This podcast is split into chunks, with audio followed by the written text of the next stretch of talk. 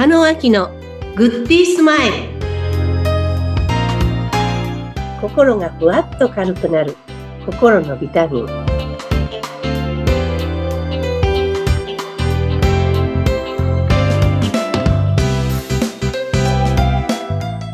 皆さんこんにちは、加納亜紀です。インタビューを務めますズッピーこと逗子秀次です。加納さん、今週もどうぞよろしくお願いいたします。はい、よろしくお願いいたします。はい、毎回ね、多くのテーマを頂戴しているんですけども、はい、今日もズバリテーマ、限界だと感じたらというテーマを頂戴しております。はい、はい、人ってやっぱりもう無理かなと思って、その時にね、このまま頑張るべきか、ちょっともう視点を変えようかなとかっていろいろ考えてしまいますけども。ですよね。おそらくそういった話ではないかなと思いますけれども。はい。ではお話ししていきますね。はい。また質問なんですけど。はい、来ました。限界だなってズッピーさん感じたことってありますか？ありますね。あります。確かに。はい。何回ぐらいありますか？そうだなぁ。結構あるんじゃないんですかね。年に1回ぐらいあるかもしれないですね。はい。その時にどうしました？振り返ってみて。いや、もう無理なことはやめようっていう思うことが多いですかね。ギリギリのところになると。なるほどね。はい。で、限界でもいろいろありますよね。時間的な限界もあれば、体力の限界もあるし、はい。あと人間関係の限界もあるし、自分の才能とか自分のその力量の限界とか、はい、いろいろ感じることあると思うんですけども、ぜひこれからはね、限界だなって感じたときに、どんな次に行動したかっていうのを覚えておいてほしいんですね。ああ、なるほどね。はい。はい。で、振り返ってみると、その限界だなって感じたときに、が一番自分を大きく成長させた機会。おー、そうか。はい。そうなんですよ。だから、そのままの自分じゃダメだよとかね。あと、そのやり方は違ってるよとかね。はい。その時に、なんかのメッセージだとして受け取ったら、その時に人生変わってるはずなんですね。ああ、そうか。追い詰められた状況ですもんね。そう。だからちっちゃい限界から大きい限界いろいろあると思うんですけど、はい。その、限界でちょっとやり方を変えようとか、このままじゃいけないとか、大きく考えてシフトチェンジしたときに、はい。それを成長と人は呼ぶんですね。そうか。そうなんですよ。限界はチャンス。限界はチャンス。はい。私もこれまでその大きな限界を感じたなと思うの3回か4回ぐらい、すごく大きな限界を感じたときに、はい。で、その時こそ、違う人生の、そのきっかけになってたり、次のステージに行くチャンスだったり、はい。振り返ってみると、あの時限界を感じたことが、今の自分につながってるなって、思い返すことって多々あるんですね。はい。なので、限界をどう捉えるか。ってすごく大事だと思うんですね。はい。そうですね。限界っていうことはもうね、右も左ももう八方塞がりみたいな、そんな状態で、なかなかちゃんとした判断ができるのかなっていう感じもしますけどもね。そうですよね。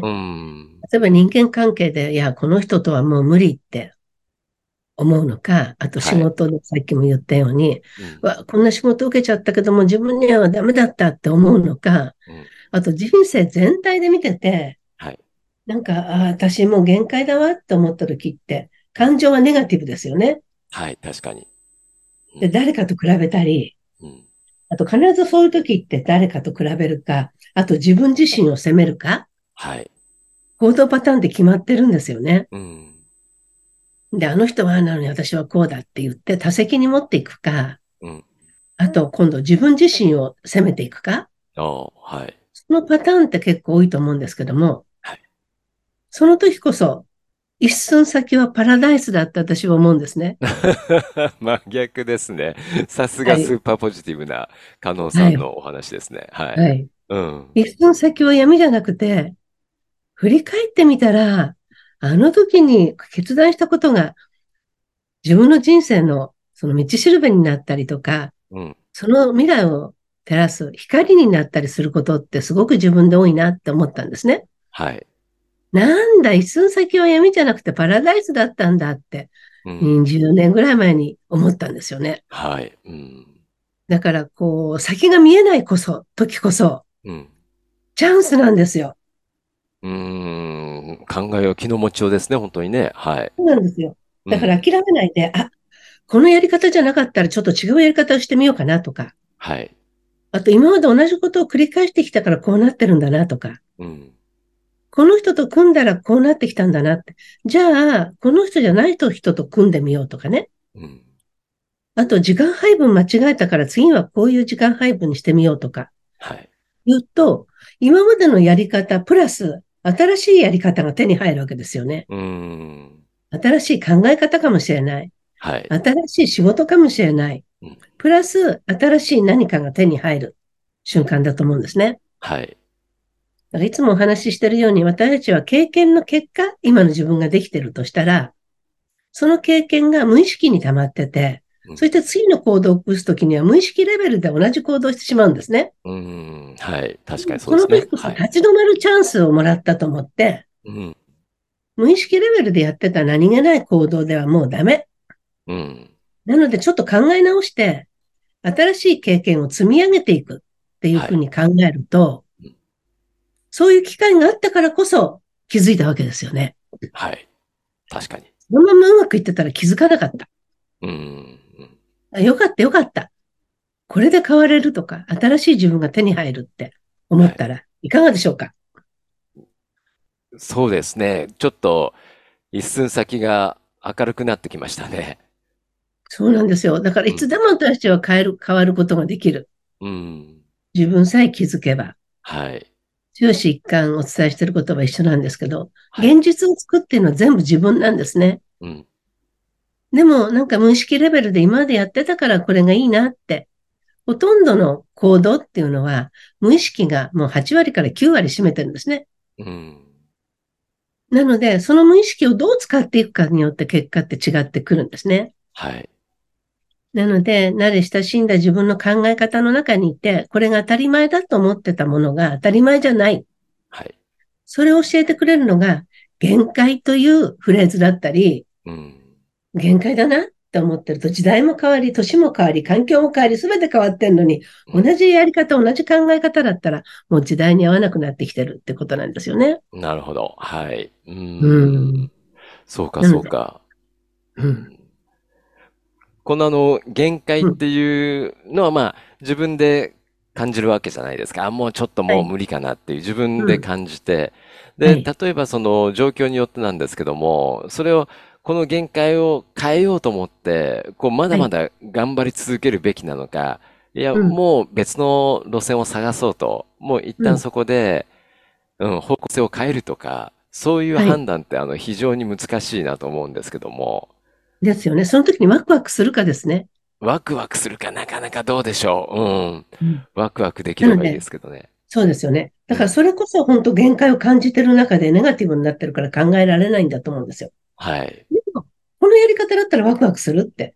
今の状況こうだけど、じゃあどうなったらワクワクするのかなって考えてみるんですよね。なるほど。はい。もともとこの仕事はやってみたい仕事だった。ただ、仲間が違ったとか、あと、取り組み方が違ったとか、はい、なんか違うわけですよね。で、それを言葉に出して、ちょっとこんなやり方いかがでしょうかって提案してみるだけで、空気がパッと変わったり、する場合があり、みんなが我慢してるんですよ、うまくいかないってことは。確かにそうですね、周りもね。はい。周りも。時間ばっかりかかってしまう。はい。だからうまくいかないときこそチャンスだと思って、やり方変えたらって私はすぐ言います。やり方変えてみたらって、考え方変えてみたらって、日常の中でも。